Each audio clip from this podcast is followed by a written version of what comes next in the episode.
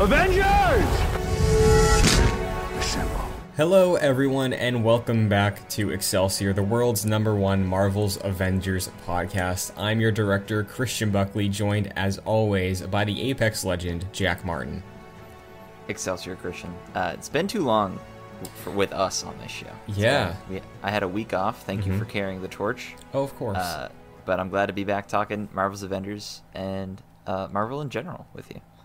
Thank you. Yeah, yeah. It's it's. I'm happy to be back. You know, the week off. Uh, there was there was some pretty major Marvel news last week, but a lot of it would have just been talking in circles. I think of like oh the whole lawsuit of uh, ScarJo and what's that True. that's doing for everything. But I did realize there was one last thing uh, on the dock or not on the dock that did happen this week, and it's related to how I've normally been introducing the show, being the world's number one Marvel's Avengers slash Guardians of the Galaxy podcast. Guardians got a new trailer clip thing this week. This is like the Ah. first new footage in a while. Yeah, I I saw like the thumbnail of it. I actually never saw the trailer. Have you seen it or the, the footage at least?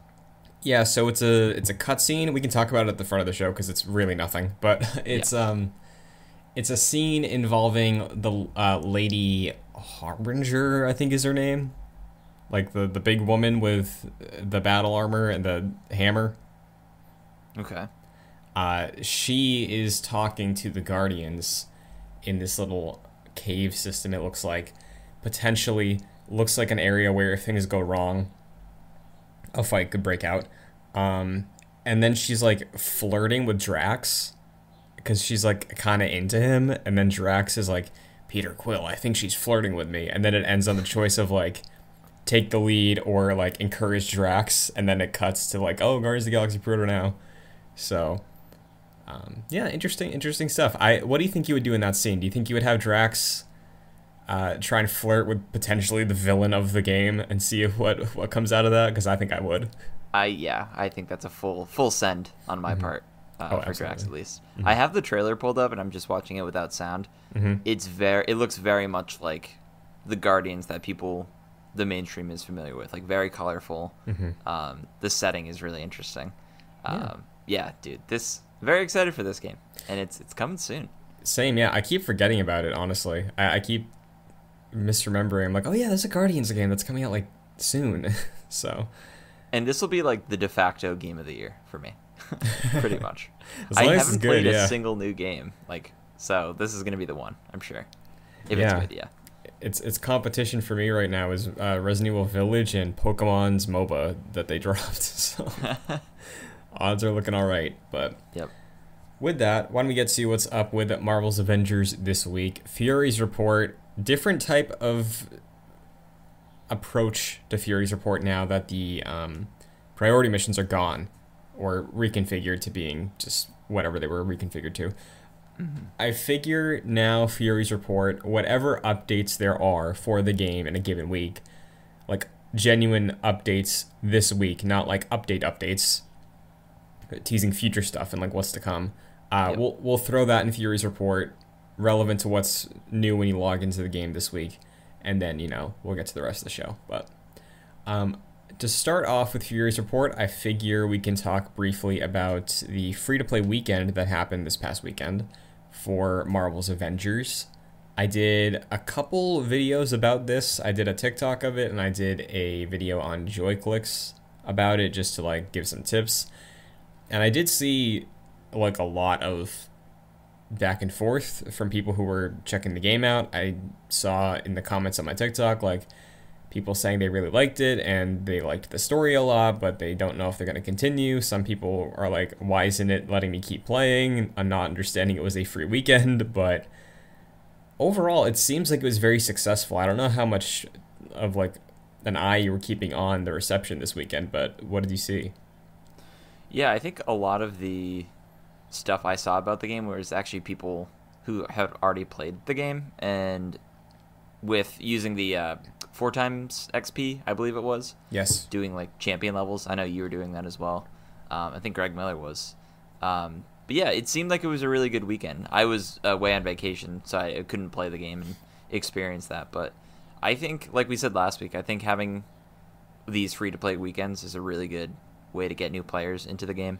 Um, and it's also potentially how the game might look in the future um, in like a Destiny 2 sort of way where like the base game is free and then expansions are paid and what have you.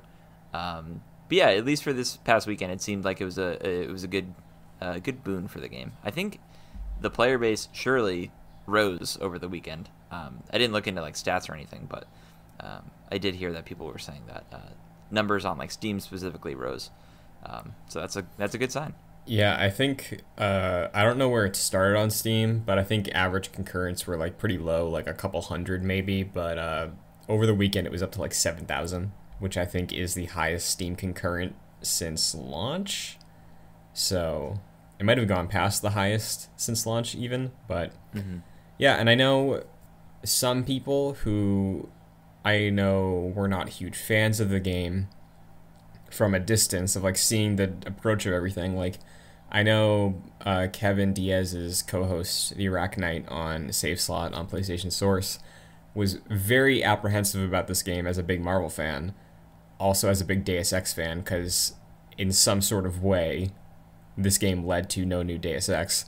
Mm. Uh, he wasn't a fan of the combat, which, sure, but he did like the story from what I heard of his thoughts on it. Like, and that's not a sentiment that I've only seen from him. I have seen that from a lot of other people. Like, oh, Kamal is great. The story's really good. So, I, I think the initial pitch of a free to play weekend being, hey, get people in who doubted us and they can see what the game does well, seems like it worked. And I'm curious to see if that momentum carries into War for Wakanda.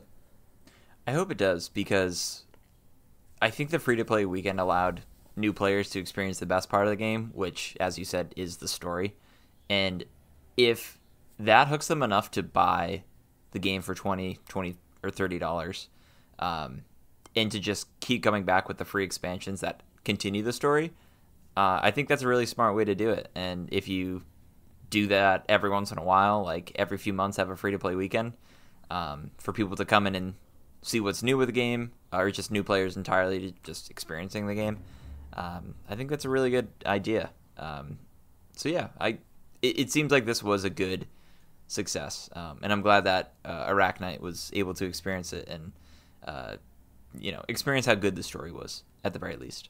Yeah, definitely, and I'm with you. I do think there's a future where post War for Wakanda, the next expansion is paid and the rest of the game is free. I think that is smart and I'm gonna just say likely if they're gonna keep carrying on with this game because the numbers don't lie, and the numbers were really good this weekend. So, mm-hmm. um, it's interesting though. You're talking about the four XP boost, which was very, very nice for returning players.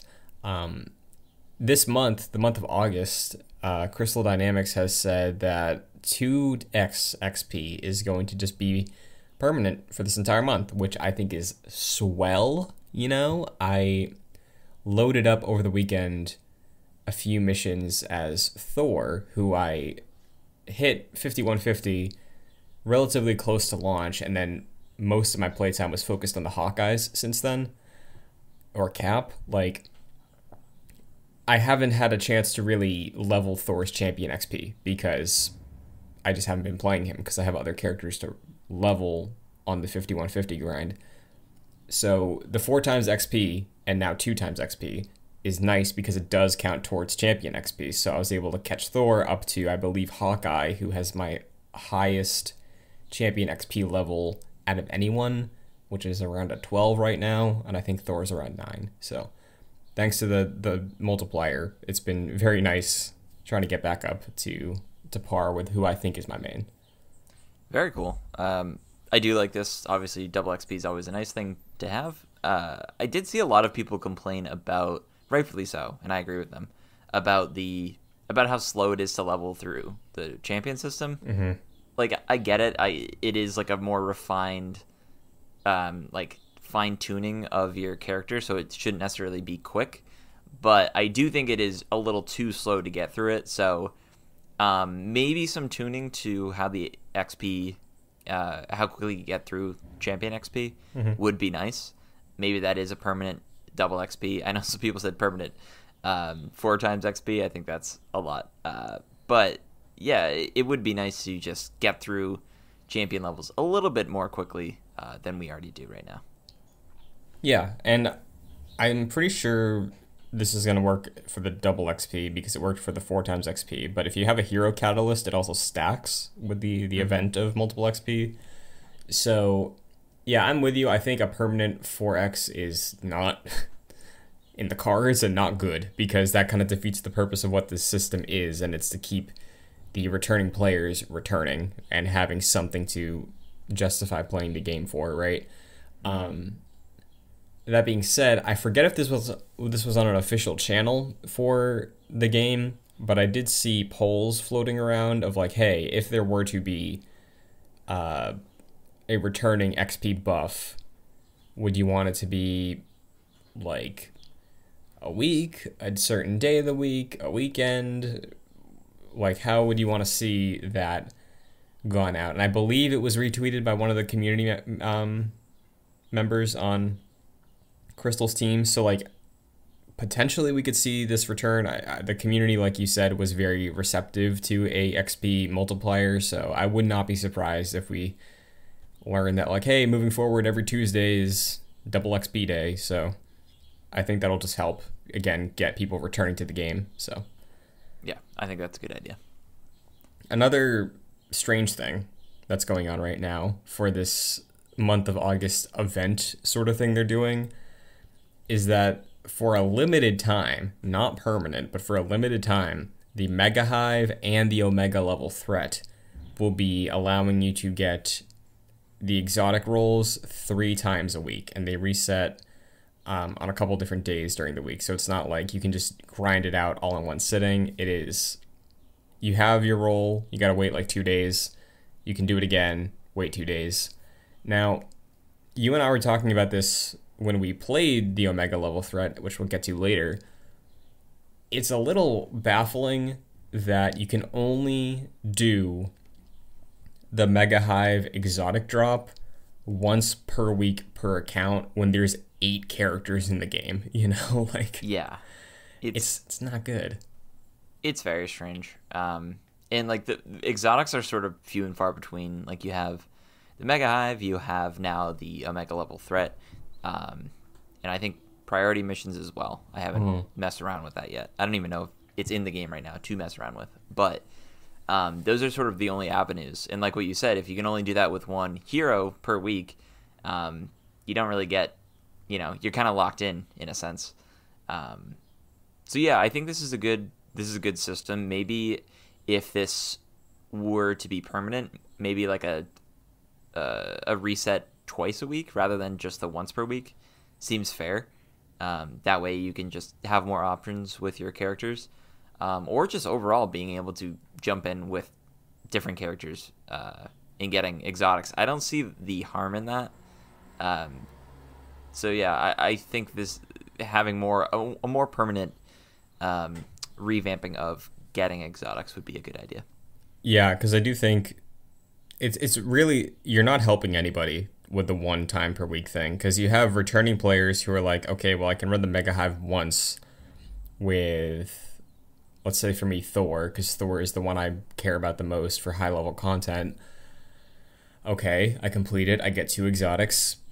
Maybe it's a duplicate. Maybe I'm trying to get arms and they keep giving me a hammer and belt, right? Like, it's kind of, there's no way to farm it and then I'm shot for the week. So if Hawkeye is my backup, tough luck. Do it next week. But why would I waste Hawkeye rolls when I'm trying to get arms for Thor? You know, like it's it kind of sucks. It kind of as a looter doesn't really benefit anyone in any way because the low level people aren't doing this. The high level people they'll do it, but it's more frustrating if you don't get what you have, like what you um, what you're chasing, and that's why farming is important because it keeps the high level people playing and trying to complete sets of gear. So like, it, it's really nobody's winning in this scenario. So I do think that the resets is nice.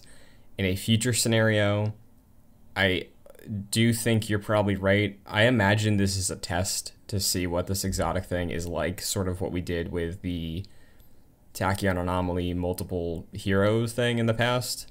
Mm-hmm. I imagine they're trying to just see how this goes. I could see maybe a world where it is twice a week, like you said, and it like resets per character. So like I could run Thor twice that week to try and run exotics, but that wouldn't that doesn't mean I can't run Hawkeye that week two times. You know, I can just do it with Sure. everyone. I think that is the best case scenario moving forward and I hope that's what comes from this. I agree. I- I feel like this might they might be treating it like how PvP games treat gear, but to me, there's no like. I I feel like you can't really have an unbalanced character because you're not fighting against other people. You know, they're all against AI characters. Um, so, in my opinion, I feel like you should just be able to uh, get as many exotics as you can per week between different characters. Um, I always found that a little strange. So a, a more permanent fix would be nice. Yeah, like just I've been playing a lot of Destiny recently because there's a new season coming up, and the idea of being capped on exotics for a week in Destiny would suck. You know, like that is not good. And I know gear in Avengers is very different from Destiny, but it's still an element of the game that would keep high level, high end players playing the game consistently. Matchmaking grinding and farming. You know, like that's all essential if they do want this game to have legs and maintain its player base week to week. So hopefully, like we're saying, th- this whole test event of August is a test event, and we get an XP modified event every so often and better exotic drops. So we'll wait and Yeah. see, but that's as it stands. Last thing on Fury's report, though marketplace. We got two things to talk about, Jack. You can get to the one in the second, but we got Thor the week you were out. We got Thor finally. Yes. I want to hear your opinions about this. It is a beautiful suit. Mm-hmm. It is the best looking Thor suit in the game, easily. Um, I love the collar on this one because there's no other Thor outfit with a collar, and I do think the look is pretty iconic. Is technically an endgame suit. and this was a possibility. We we both talked about this as a possibility. It's the Infinity War suit that he wears the first five minutes of Endgame. You know, like Yeah. Um, I think it's a beautiful looking suit. Do Oh, not yeah. get me wrong. I think I think everyone agrees that this looks amazing, and it is probably one of the better looking uh, endgame suits. But um, it's re- it's it's kind of disappointing. I, I actually think it's more than kind of disappointing because maybe this was just up, but I this was just us, but I feel like the hype was building up for the Thor skin being the last one, and for him having the most iconic look uh, in the third act of Endgame, which is what the other uh, suits are from. The other skins are from is for all the characters' looks specifically in the third act of that movie. Right. Um, and this is the the only appearance uh, from the beginning of the movie. Um, so to me, it, it is very disappointing that we didn't get, uh, you know, Fat Thor when he's fighting Thanos at the very end of the movie with the braided beard, um, in the crazy sort of Norse-looking appearance that he had. Um, Yeah. I'm not upset about uh, Stormbreaker not being in here. I didn't think that was even a possibility. I know you- some people were upset, but I, I that's the least of my concerns with this skin. Did you see the quote from I believe Assemble podcast? They had an interview with one of the developers, and mm-hmm. Crystal said, hey, "We tried it. We tried putting Stormbreaker in, but it broke too many things." So Yeah. we all thought that. We talked about that ad nauseum on multiple episodes of this podcast. But to hear that they tried it is nice. Maybe I know people threw around the idea of our exotic artifact, like the L3 R3 click in. Mm. Maybe that down the line could get a short term burst Stormbreaker attack, but I wouldn't hold my breath. But I am glad they tried, at least. it and it does seem like if they tried it and it was in some parts a functioning object in the game, like that is created. It's not ironed out at all, but you know that's there in uh, in the desktop folders, as it were, sure. um, for Crystal Dynamics. So it, it's possible that it could come out. I'm not holding my breath, like like you were saying. Um, but yeah, I, I think overall for this skin, at least, beautiful looking skin. Uh, disappointed that it wasn't Fat Thor and you know with the beard and all that. I, w- I would have been very tempted to buy that. Uh, whereas with this one, I'm I'm not so tempted to to rush out and get this one. Sure. Uh, well, there's another suit set that's hitting the store this week. Uh, interesting because this is the first we've seen of this. There is the individual ones from the set you can buy this week, and there's also the full blown set for two thousand two hundred fifty, I believe. Mm-hmm. Let me hear your thoughts on this one, the Terrigen team set, I believe. Yeah, the Terrigen outfit bundle. Um, honestly, I think this might be one of the more cleaner looking skin sets across the board for the characters. Um, this is a light blue themed skin, so on each character, um, they all have like little accents with uh, the light blue. Um, Hulk, I thought looked not the best, but upon further inspection, he has like his veins are like light blue and they like flash here and there. Uh, mm-hmm. Uh, there's like streaks of blue that that go out through his veins. So honestly, I really do think this is like obviously some are better than others as it is each week, um, or each every other week. But I do think a lot of the skins in this look really clean. Um, even Iron Man, I think Iron Man has some for me at least as an Iron Man man. I think he has a really cool looking skin. Yeah, I think his looks great. Uh, he's one of the individual ones in the shop this week, and I have to agree. I think this is one of the better looking team outfit sets. That said, I still don't think I'm getting any of them. I don't know. Do you think we'll ever get any of these? When they make the softball team, that's the one. Mm. Oh man, dude. That's the one. That would be great. I mean, I'm I'm still surprised that the the cowboy Clint Barton one never hit. Like the the Western set that seemed like we were getting. Mm-hmm. Kind of surprised. I really hope that's not the Halloween skin set. but, True. Um, yeah, like I yeah. I think it would have to be a themed, like Halloween or Christmas or something, inspired uh, suit for me to really like go all all in on it. Um, I think I've been impressed by some of these, and I really like the regularity of the releases of mm-hmm. these. Mm-hmm. Uh, but yeah, nothing has really caught my attention enough to go out and purchase it. Yeah, same. So I'll keep my eyes open. You know, I'm not fully closed out from the idea of getting some team sets, uh, but they haven't gotten me yet. So, uh, in terms of the the package though, like the the full team set, what do you think of that? Because I I think that's probably a deal, right? Like you're getting all of those for the price of three of them almost. Yeah, um, it, it's a good deal. I wouldn't personally do it because I don't play all the characters. But if yeah. someone is like oh, has a well-rounded team and likes to have uniformity in terms of opening up the game and everyone is in the same uniform, I think that's a good idea. Um, that translates to $23.60 mm-hmm. essentially. Mm-hmm.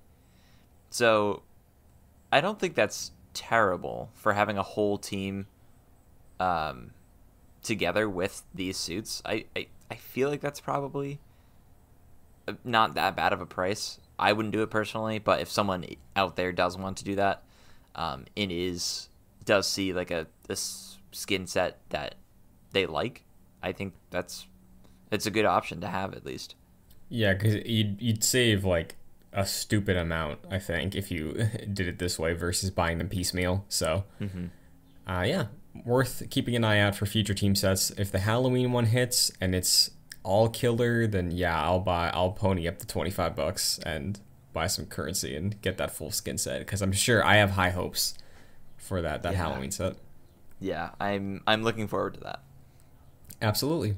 Well, why don't we move on to some update updates? First up, uh, lots of coverage from Crystal in the recent days and coming days about War for Wakanda, changes to it, Black Panther information. Uh, I don't know how much you've been following of their almost daily updates, but we've we've been getting a good look at a lot of skins for Black Panther uh, we've gotten some teases of some abilities, overall changes that are coming with War for Wakanda.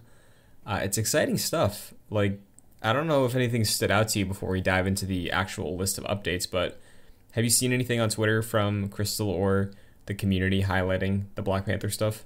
Yeah, I've seen a whole lot uh, about the upcoming expansion, and I'm I'm really impressed with the level of communication that they've been uh, displaying in terms of getting the word out about War for Wakanda. Uh, I really like all the suits that they've shown off. Um, I forget the name of the suit that they showed off where he has like a trench coat almost, um, Black yeah. Panther, and they said it was like a noir, uh, noir inspired um, suit. I think that looks really cool. I was really especially impressed by the trailer they had focused on was it a Okoye or Shuri? I think it was both of them. Okay. Um, it, it really reminded me of an Apex Legends Legend introduction trailer mm-hmm. in terms of like the the art style and aesthetic that they were showing. Uh, but also, I th- feel like it was a really good like character introduction to um, uh, T'Challa and you know displaying what his character is like uh, in this game compared to the MCU's depiction. Um, but yeah, I feel like they're doing a really good job so far, and um, I think it's really funny that the war table for this is a day before the expansion. Did not expect that. Yeah, dude. Like we, I know we didn't get a chance to talk about that, but I think the fact that they're teeing up a lot of outfits right now and some story setup makes me think that in the actual War for Wakanda war table, like it's a full blown war table, I do mm-hmm. think we will be getting more than we're going to be seeing more than what we get the day after. I think. I think that's a a pretty fair expectation to go in with. If like, yeah. go ahead. I was gonna say yeah, and it's it's also like te- teases for the future for sure. And mm-hmm. what's interesting is a lot of people have harped on the fact that PlayStation announced the war the uh, war table for War for Wakanda on August 16th, um, leading a lot of people to speculate that, like, oh, it, is Spider Man going to be teased at the very end of it? Mm-hmm. Obviously, I don't think we're going to have a full deep dive on Spider Man because that's not what's going to happen. But maybe at the end, we see, uh, you know, our Spider Man swinging through at the very end and maybe quipping or something. Um, it's interesting. I like that speculation. Yeah, I think that's very possible. And I believe the official announcement said multiple trailers of what's to come. So mm. maybe a raid, maybe some other missions, maybe new modes. Like I think I think it's completely fair to have high expectations going into that war table. Totally. Uh, as far as the specific updates go this week on the blog, they said that War for Wakanda is going to bring a overhaul to the UI for the character page to focus on ease of access and organization, which, uh, like the UI, I don't think is bad in the game. It's just kind of all over the place. Like it feels very, very spread out, especially like the gear page with all the resources at the bottom. Like, I I can understand why that would be overwhelming for a new player to hop in and just see like, what what are all these resources at the bottom and like. Yeah the stats, like they're kind of all over the place. So an overhaul, I don't know who's asking for an overhaul, but it's I guess it's nice, you know, new player base coming in, getting it ready for them. I think interacting with really any menu in this game can be cumbersome. Yeah. So steps being taken to address that is really welcoming and yeah, I'm interested to see what that looks like. For sure. Uh, another thing that we don't have to wait to see what it looks like is uh, King T'Challa's Assault Heroic. We got Black Panther's King's Mercy. I believe that is his R1 heroic. It uses a vibranium spear. There's a GIF of it uh, that was tweeted out amongst all the Black Panther coverage from Crystal the past few days. Looks pretty cool. You know, he does some nice little animation, uh, what seems to be nano tech spear appears out of nowhere, and then he can aim it and throw it. So that's cool. I think we heard in some of the data mining that he would have a vibranium spear attack, so it's clearly his heroic, which I think looks neat. And I'm wondering how much damage that's going to do because I feel like you could probably stack up some stats to make that thing insane. Yeah, I think that's a really good idea for uh, the assault heroic attack. And now I'm really interested to see the support and um, ultimate attacks from him. Mm-hmm. Um, I think everyone is just expecting him to play amazingly, and yeah. I think that's probably going to be a given. Um, so yeah, I'm just I'm super excited to just see what his kit looks like, and even his basic attacks. Like what what what will like the moment to moment gameplay of him look like? Um, and we'll get that very uh, well. I guess not very soon, but soon enough, uh, right before the expansion launches. So yeah, I'm super excited. Yeah. Uh, there was one other thing I heard on Twitter that it was a little tease that there's going to be a fan requested or popularly requested emote coming around time of launch. So I imagine that's going to be a Wakanda Forever emote. Yeah. Um, and I imagine his L1R1, whatever animation he has to start it off, is going to lead with that. I feel like that could be cool. That's that's a good idea. I think yeah. that's probably it. it. I mean, it it would have to be the the emo would have to be Wakanda Forever. Like, I oh, can't think of a, an, another emote that would be as requested as that. Yeah, who like who? Nobody else has a pose. like Black Widow has the the like side leg pose, but like that's she does that when she gets knocked back. So like, why make that an yeah. emote? No. So interesting stuff on the update update front this week. But that brings us to stark realities. Jack, you and I, we did not get to this last week when it launched with the world, uh, but we heard some impressions about the Omega level threat, the first of hopefully many that have come to the game. Family Reunion, the Super Adaptoid fight. Last week it launched. I did not hear good things about this. No. Uh, I don't think you did either. Definitely not. Mostly negative things. Yeah. So you and I, uh, we we squatted up this past week. We did some matchmaking. We, how long did it take us? It took us like forty minutes. I think it took us thirty to forty minutes. Okay. So I guess starting off, overall impressions of the game's first Omega level threat in terms of end game content, in terms of being a challenge that requires your 5150s. What's your overall stance on the type of mission that an Omega level threat represents now? I don't think I really liked the Omega level threat all that much. Um, and I think my biggest reason why I didn't like it is because of the litany of modifiers attached to it. I don't think that is a good way to add a level of challenge to the game. Honestly, I think it makes it really annoying. Um, be like having to fly around and make sure you get uh, all the tachyon rifts so that like your time doesn't run out. Or I honestly don't even know what happens when the time runs out. Um, and then just like adding like overshields to enemies and it, it, to me uh, that kind of ruined the experience to me where if that wasn't involved and it, it was just more of a smarter level of challenge i think i would have enjoyed it more but just having piling on modifiers to the gameplay experience kind of just made it annoying personally um, and, and i felt like i was under leveled when i was playing it but I went into like the Mega Hive and like I was fighting 150 uh, enemies and I was like destroying them pretty easily. Uh, but going into the mega level threat, it, it, felt like my Iron Man was super weak. Um, so I, I kind of felt that disparity there. Um, and also, I I felt like we were, at least I was. Um, I know your your Thor did some work at various points, but I felt like I was carried by the uh, teammates that we had who had like a crazy champion level. Um, so yeah, I, I, I, I kind of feel complicated about the Omega level threat. I hope future Omega level threats honestly don't play like this. I, I don't like all the modifiers. I kind of hope it's a different level of challenge rather than just throwing, you know, different mechanics uh, or you know, ch- changed mechanics into the game. Yeah, I'm in a similar place of conflict with it because I think it's I I can't pass judgment on the Omega level threats yet because the promise of the Omega level threats, aside from the Super Adaptoid, is that it's new content. You know, like mm. it's it is baffling to me that they led with this mission.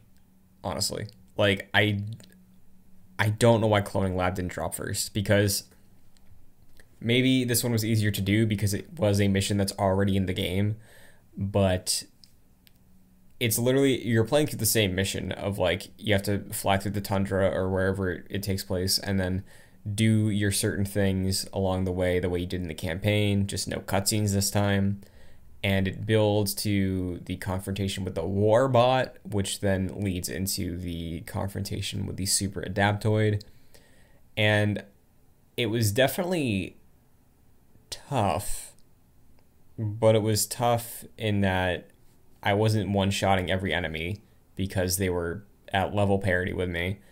And the modifiers for the actual super adaptoid fight made things complicated.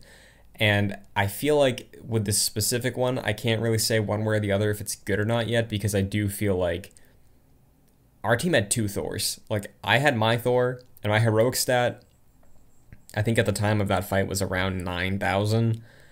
And I'm only a champion level. At the time, I was a champion level seven with that Thor, and our teammate was a champion level 128.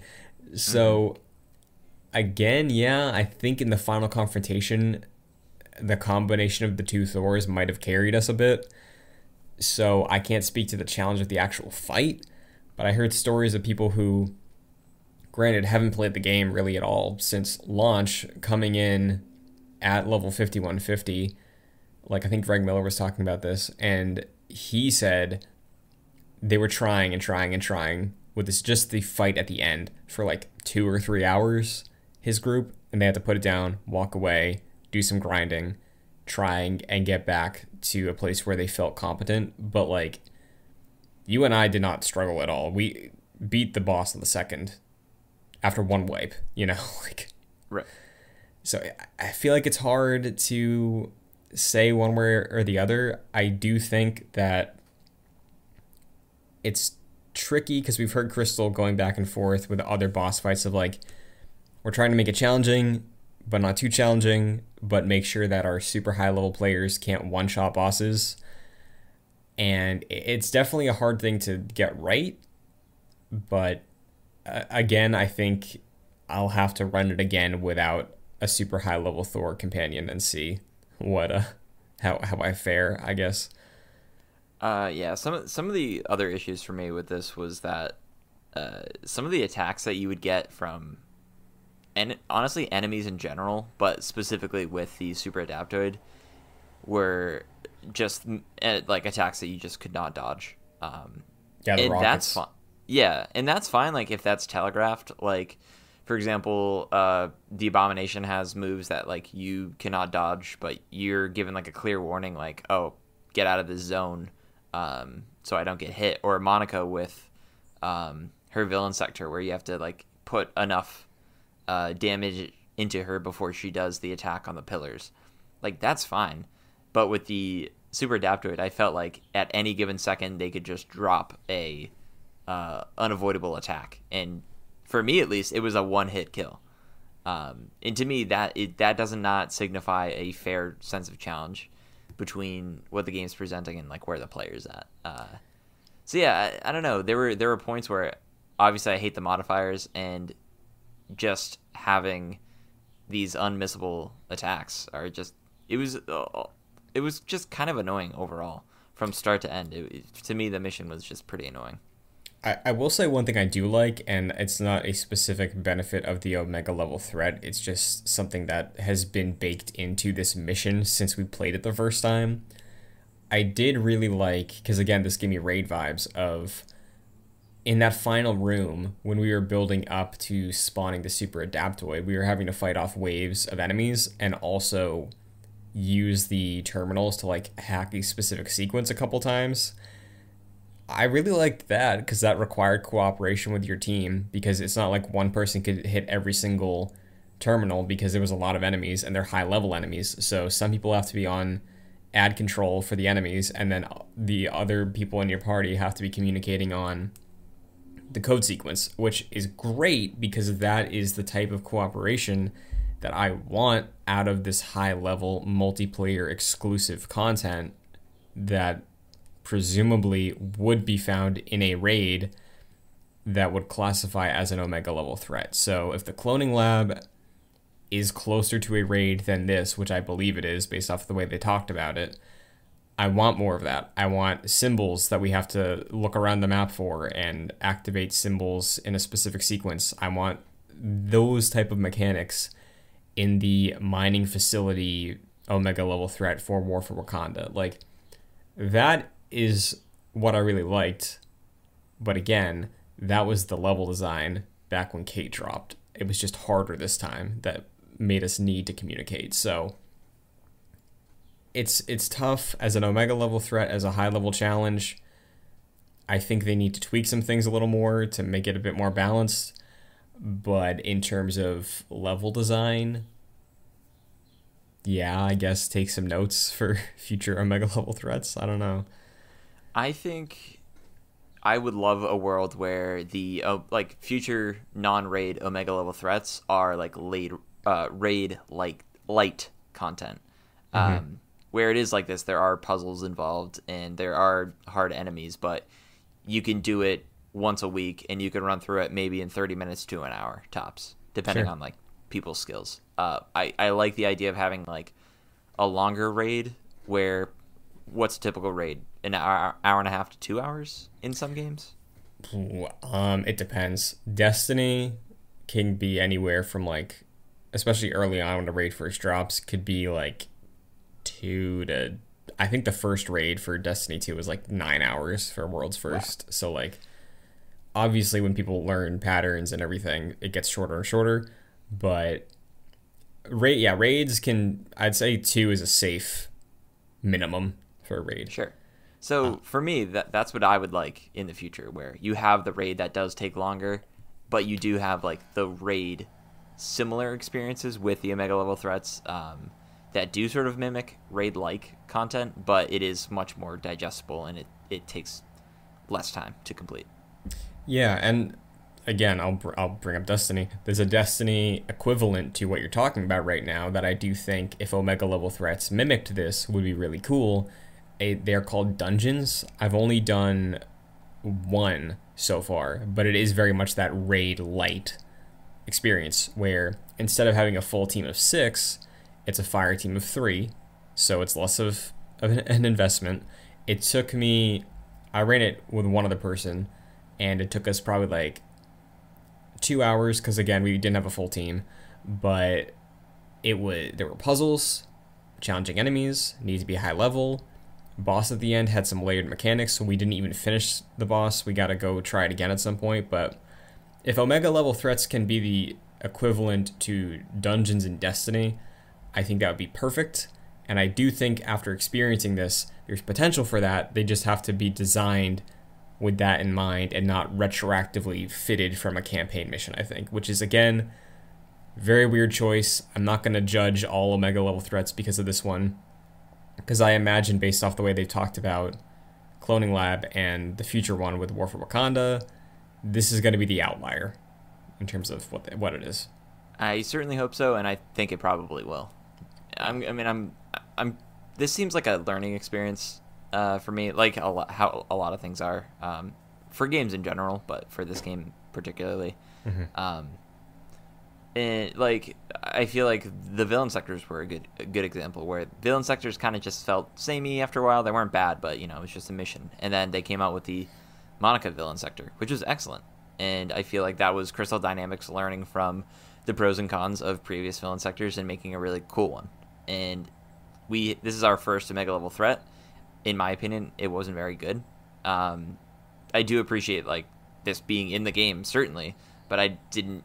I, I have no real desire to jump back into it for a variety of reasons. but I am excited about the future of Omega level threats because I feel like um, with some added polish and some changes, these could be some really fun uh, missions to just jump in every week and repeat. Definitely. So I guess final question, because this is going to be dropping exotics, like you're saying. There's incentive to repeat it. For the next Omega level threat, how far out do you think that is? And is it going to be Cloning Lab, or is it going to be the one that comes with War for Wakanda? Mm, I don't know. Um, I I really don't know like what the schedule would be because I don't think they've Omega level threats are like on the ongoing development side of things. Mm-hmm. Um, again, I feel like that this one was weird to put out, like what you said, just you know, months, almost a year after it being in the game, uh, in, in Kate's mission. So I would say probably the War for Wakanda raid. That just seems to make more sense, and then just hang on to the cloning lab because it. I feel like that doesn't fit in the game right now very well. It would just kind of be random, like how this one was random. So honestly, just hold on to that because it doesn't really matter when you drop it. I feel like having the War for Wakanda raid just makes more sense to launch around the release of War for Wakanda. So maybe September, October. Sure. Yeah, I, I think. I mean, I would love to have like Cloning Lab early so we get a consistent like hey, this one cloning lab and then the mining facility, and we can just ride out playing those with our new characters for the rest of the year, I, I'd be very happy with that. But again, we'll just have to wait and see because, like you said, it's ongoing. Cloning Lab was supposed to drop in like October of last year, so like, yeah. We'll wait and see. But that does it for Marvel's Avengers this week. But meanwhile, Jack, there's some interesting stuff going on in the greater world of Marvel. Um, Let's start with Venom Let There Be Carnage. There's a new trailer out there. There sure is. And we get to see Woody Harrelson, Sans red wig, uh, do some really cool transitions into Carnage. I know you weren't a huge fan of the first Venom. Mm-hmm. I'm definitely more positive on it than you are. Not a lot of that is ironically. Um, but I have faith. I think I think Venom 2, directed by Andy Serkis, with a passionate Tom Hardy who really likes this character, could be a really fun movie. It could be. yeah. There's certainly a possibility. But I've seen both of these trailers now for Venom mm-hmm. 2. And if you told me that the same director from Venom 1 directed this movie, I would have totally believed you. Um, these trailers to me seem very tonally similar to the first movie. Uh, they look aesthetically very similar. Um, and yeah, I, I, don't know. I I don't think these trailers really sold me that this is going to be a quality movie. Mm-hmm. Um, I'm certainly going to see it. Absolutely. Will a light fall in front of me in the movie theater again? Probably. This time it might hit me. Yeah. You know, fool me once. Um, but uh, yeah, I, I was not impressed really with these trailers. Um, so we'll see. We'll see. I'm certainly not optimistic about this movie. Yeah, I I think it's gonna be a fun time. I I was laughing and smiling a lot when I saw the first Venom. Um, it's very much a popcorn movie. I think. I truly believe this in my heart. I think there is no harm with brushing what we have so far with Venom and probably what's going to happen with Venom 2 into the MCU. I don't think it's going to cause any problems. I think it's okay to have a bit of a stinker in there because I'll say this I don't think Thor 2 is a bad movie. I think it's a no. fine movie, but it's just boring. Venom's a like a little bad, but it's super fun. Like I think it's way more fun than some of the worst worst, I say in quotes, MCU movies. So like, brush it in there, have a good time. Tom Hardy having a blast, jumping in lobster tanks and beating up uh, Woody Harrelson. Why not? You know. I think. I mean, it seems like they're going this way. I feel like I would be fine with those movies being like Spider-Man side quests, yeah. where they exist in the MCU, but they do not interact with the MCU unless there's like a Spider-Man team up. That's it. You don't get to talk to the Fantastic Four. You don't get to you maybe get to talk to Deadpool. You don't interact with the X Men. You you stay on your your corner of the world, right? And then when there's a Spider Man team up movie, sure, go nuts, go nuts, but do not talk to Wanda. Do not talk to Wong. Okay, stay. That's No, my I- opinion. I- I do like that though because that's my only issue I think with MCU Spider-Man so far is that in the comics and my entire life like Spider-Man was never an Avenger and I never looked at him as an Avenger. He's always just mm-hmm. been Spider-Man and he's his own guy. He's kind of weird. The most of the MCU doesn't really like him or the Marvel universe, sorry. They're like, "Oh yeah, Spider-Man's fine. Like I, I don't want to talk to him. Like if I had to be alone in a room with him, I'd rather not be, you know? Like that's most of Marvel looking at Spider-Man. So I do hope maybe once No Way Home hits, we have a separation where Spider-Man really hones in on that. I'm my own dude. I'm off on my own, doing my own stuff. And I think taking that approach with the multiple characters that could be interacted with him, like Venom, Carnage, Black Cat, whoever else, doing that through the Sony verse I think might not be a bad idea because most of Spider-Man's villains are just Spider-Man villains, you know? Like they don't really interact with anybody else unless there's a big symbiote takeover like in that uh, Web of Shadows or I think Absolute Carnage that was symbiote takeover of other Marvel heroes, but like like you said, that could be an event thing. Just keep these separate. Spider-Man, Tom Holland can interact, do his stuff in there. It's canon technically, but they don't need to connect to the other stuff because they never did, you know?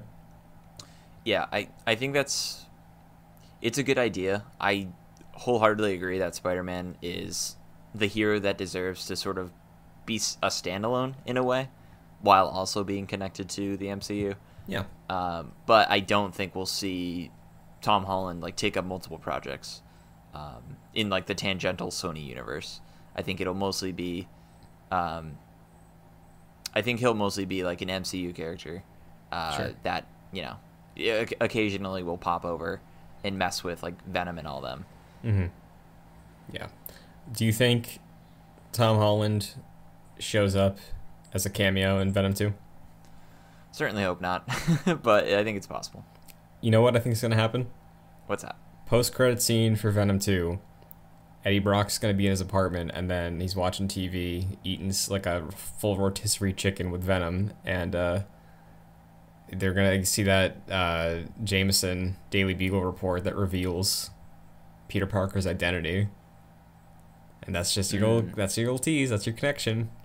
That'd be a fun tease. When's that going to connect again?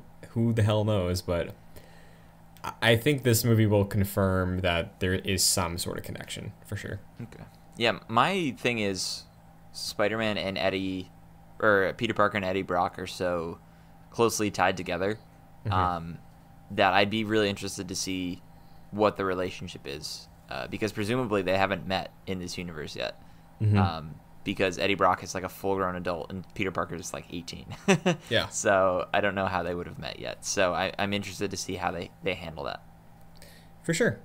Uh, another thing that people are interested on how they'll handle things. Uh, the reason I wanted to talk about the Venom trailer is because it's a Sony Pictures production. Sony Pictures has another film dropping this year uh, in the Spider-Man Marvel universe, being No Way Home, and No Way Home still has no trailer. The internet is losing their minds, and because of you know, COVID and Delta seems like maybe this movie might get delayed and there's no trailer because they want to avoid the whole Black Widow thing of having to start and stop marketing multiple times. We talked about this as a possibility with Spider Man being potentially a billion dollar film that Sony's in charge of releasing. I'm sure they don't want to compromise this.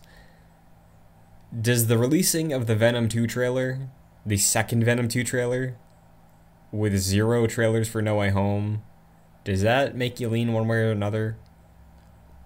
Uh, no, because I think the Venom property and the Spider-Man property are really different. Um, like what you said, Spider-Man is a billion dollar movie potentially, like Far Mhm. From Home was. So you'd sequels tend to generate more revenue than the uh, predecessors. So you'd Sure. you'd have to imagine this would be like a more successful movie than Far From Home in normal times. So I think Sony could release Venom 2. I believe it's in September, right? Or I think it's October. I could be wrong. in the fall. I think they could do that, and I feel like they would be more cautious about re- releasing Spider-Man because it is such a behemoth, and they want to be careful with that. Um, I think it's more than it's. I'm not. I would not be surprised if Spider-Man No, no Way Home gets delayed Mm-hmm. um, because of the coronavirus and the Delta variant. The Delta variant, but I feel like that if No Way Home is as influential as people are speculating it will be for the MCU, I feel like that would that delay would mean other films would be delayed because Yeah. of that. So it's a really big decision, I think. Not even just like I'm if this was not an MCU movie, that could be delayed for another year, I think. But because it is an MCU movie and because the MCU like grows upon itself, uh, it would it would cause a lot of ripple effects. Uh, but still, I don't I don't think it's out of the realm of possibility that this movie gets delayed. Now, does any of that change when I remind you that Venom made 856 million at the box office? Uh, not really. Like, Okay. I know that was a very successful movie, but I feel like Spider-Man: No Way Home being I know like Black Widow was the movie to get people back in the theaters, but I really feel like No Way Home is the the MCU movie that people are clamoring even more for. Um, so I I feel like they have to be careful for that one. Yeah. So, as it stands, I'm personally preparing for that movie to get pushed. Like, I I just think that's the safest scenario. Um, we'll see what comes of everything else, but yeah, still really no news. I hear people saying constantly of dates for the trailer to drop. The dates come, nothing happens. So it's wild that most of the information we have for No Way Home is action figures and merch. You know, like Yep. um, I don't know if you saw this. This is the last story on the doc, but I um, I saw there's a children's book that is releasing in tandem with No Way Home, and it's potentially giving some insight into the spoiler or not spoilers, the uh, the plot of the film. It's a kid's picture book. The front page has Spider Man on it. In the background, I think there's the Sanctum, and you see Doctor Strange. Very cartoony. The name of the book is Spider Man's Very Strange Day. Jack, is this movie just no- uh, one more day? Is that what this is? I certainly hope not. I think it's. I think that's what it is. I hmm. So do you think the whole like MCU gets like that would mean like the whole MCU gets rebooted in a way? I, I th- well, I think they would modify it. You know, like every adaptation the MCU has done has been modified. I'd say significantly. Like Age of Ultron and Civil War really got shifted around from what their comic counterpart is. So Okay, yeah. one more day. Just the fact that they're maybe even considering that is kind of shocking to me, but I yeah man I think I think we might get a one more day situation. I don't know because that's straight up like a reboot of Spider-Man. Like they started a new Spider-Man. yeah, I don't think it, it's that dramatic, but I do think they take elements from One More Day and use them to explain like the multiverse in like a in a grounded way, more grounded way than Loki did. Um, okay, So I, I feel like this movie tees up uh, Multiverse of Madness for sure, and because of that, it is more of like an explainer for the what the multiverse is going to mean. Um, I don't think we get like any reboot of any sort because that would just be people would go insane. Um, but I do think it is like a way to explain the multiverse being normalized in the MCU mm-hmm. in a sense. yeah. Go. I, I thought of something, and I I need to hear what you think of this. Okay. so elements of one more day right like giving peter parker a second chance what if you know, this movie takes place around Christmas time. Doctor Strange is here. What if this is just a Christmas carol? And instead of the past ghost of whatever, it is Tobey Maguire and Andrew Garfield. What if that's uh, what it is? And Doctor Strange is like, oh, this is what would have happened this way. This is what would have happened this way. You have a chance. Do you want to reset? And then maybe I don't know. I, I just I feel like this is gonna be adapting that in some sort of way, specifically the one more day stuff because I have no idea what Tom Holland Spider Man does next right now. If this movie is what it seems to be. I mean, yeah, this is the end of a trilogy, um, and I mean he's continuing after. I mean, I guess that's not confirmed, but it seems likely. I feel like he's yeah. talked about Spider playing Spider Man for a long time. You know. Yeah. Um. So yeah, this movie definitely will have big ramifications on the character and the MCU, presumably. Mm-hmm. Um, but anytime we talk about this movie on paper, it sounds awful. it sounds truly terrible. Um, and if they're incorporating elements from uh, One More Day um, in the Christmas Carol stuff you just mentioned, uh, this has the potential to be not good. But I, yeah, I we'll see. I will say if the the reason that Alfred Molina and Tobey Maguire and Andrew Garfield if the reason they're in this movie is because it is just Doctor Strange going through the multiverse showing Peter our Peter what things could be based off of things that he wish he did differently. I don't think that's a terrible way to include them in the film. I'd kind of prefer that over the Tobey Maguire show and everybody just forgets that Tom Holland is the one that we're supposed to be developing. you know? Sure. Yeah. So, and I think I, I hope like, it is a more focused uh, yeah. Tom Holland movie for sure. Yeah, so like giving him that lens of like, oh, this is what could have been different about me, and then by the end he has that moment of self reflection, and then he can make his choice, and he's like, you know what, no, Doctor Strange, don't reset everything. I will be the Peter I'm meant to be that seems like an okay way to end a trilogy. You know, that's that's all I'm saying. Yeah. So maybe this thing won't be a train wreck. Now I did see that uh, Sony has a presence at CinemaCon later okay. this month. Okay. Um, and they they have a three hour presentation. Um, I don't think this is people grasping at straws because I do think that is very possible that we do see a No Way Home trailer there. Um, but man, people are really trying to get this thing to happen.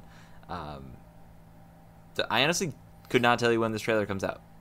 I don't know when we get a look at this this movie. Do you think like what's another Sony thing coming out like Ghostbusters? Do you think they put in front of that to get people to see Ghostbusters? I, I yeah, but that's in November. Yeah, I right? think they I think they'd probably wait, man. I, I don't know if they're in a rush.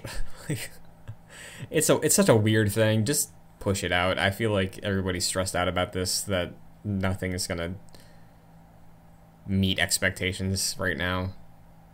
Yeah, I I do feel like they are hold that it would have been released right now if there weren't concerns for the coronavirus. Yeah. Um so I honestly don't know when they put this out. It's it's possible they do a trailer and then they did what like Matt Reeves Batman did where it's like question marks. Um, yeah. But yeah, I don't know. I, I do think they're being very cautious. Yeah.